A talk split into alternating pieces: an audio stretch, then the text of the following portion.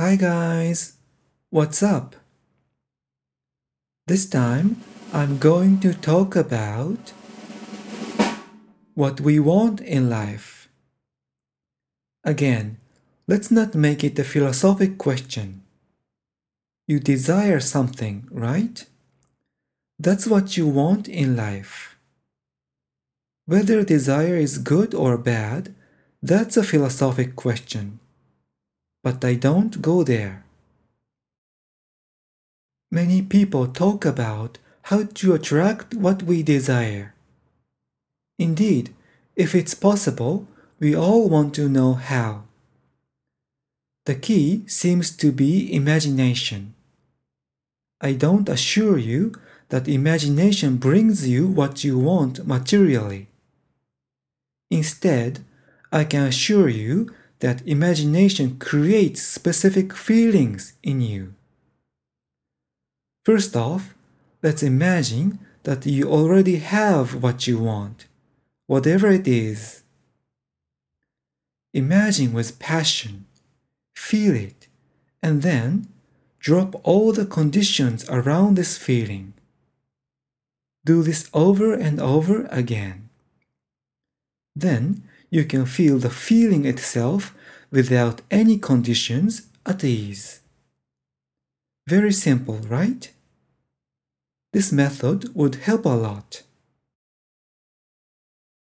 Maybe rich people can have it all materially. They can live in the best villas in the world. They can eat the best foods in the world. They can wear the best clothes in the world. They can have the best prostitutes in the world. They can take the best drugs in the world and get high all the time. But in most cases, still they don't feel happy. They are satisfied and unhappy. When you can't get what you want, you are unsatisfied, right?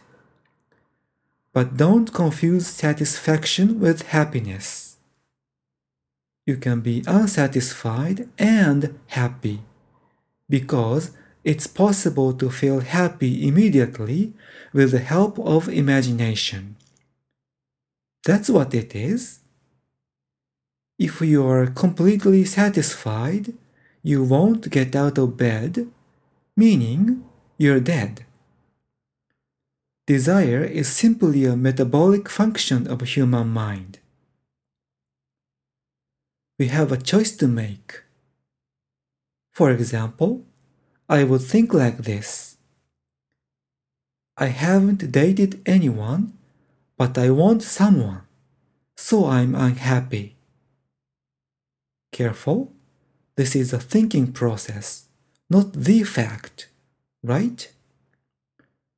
On the contrary, I can say, I'm happy because I haven't dated anyone, as if the current situations were what I really wanted.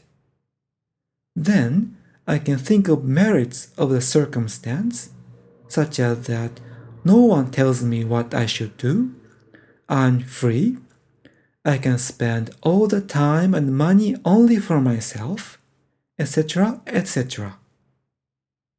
A quick turn of thinking mind. Even if you have never had a girlfriend or a boyfriend, yes, you can be happy anyways. Even if no one appreciates your work, yes, you can be happy anyways. I don't talk about renunciation here. If you have many lovers and problems with that, so be it, you can be happy anyways. If you have plenty of money and problems with that, so be it, you can be happy anyways. You can start with the status quo. Is this difficult? No way. This is not a crazy idea, but a solid way to relax and start enjoying life. In fact, if you want to be happy right away, This would be the easiest way, except when you are in physical pain. You don't have to agree with me, but please reflect on this idea. Alright? That's it for now.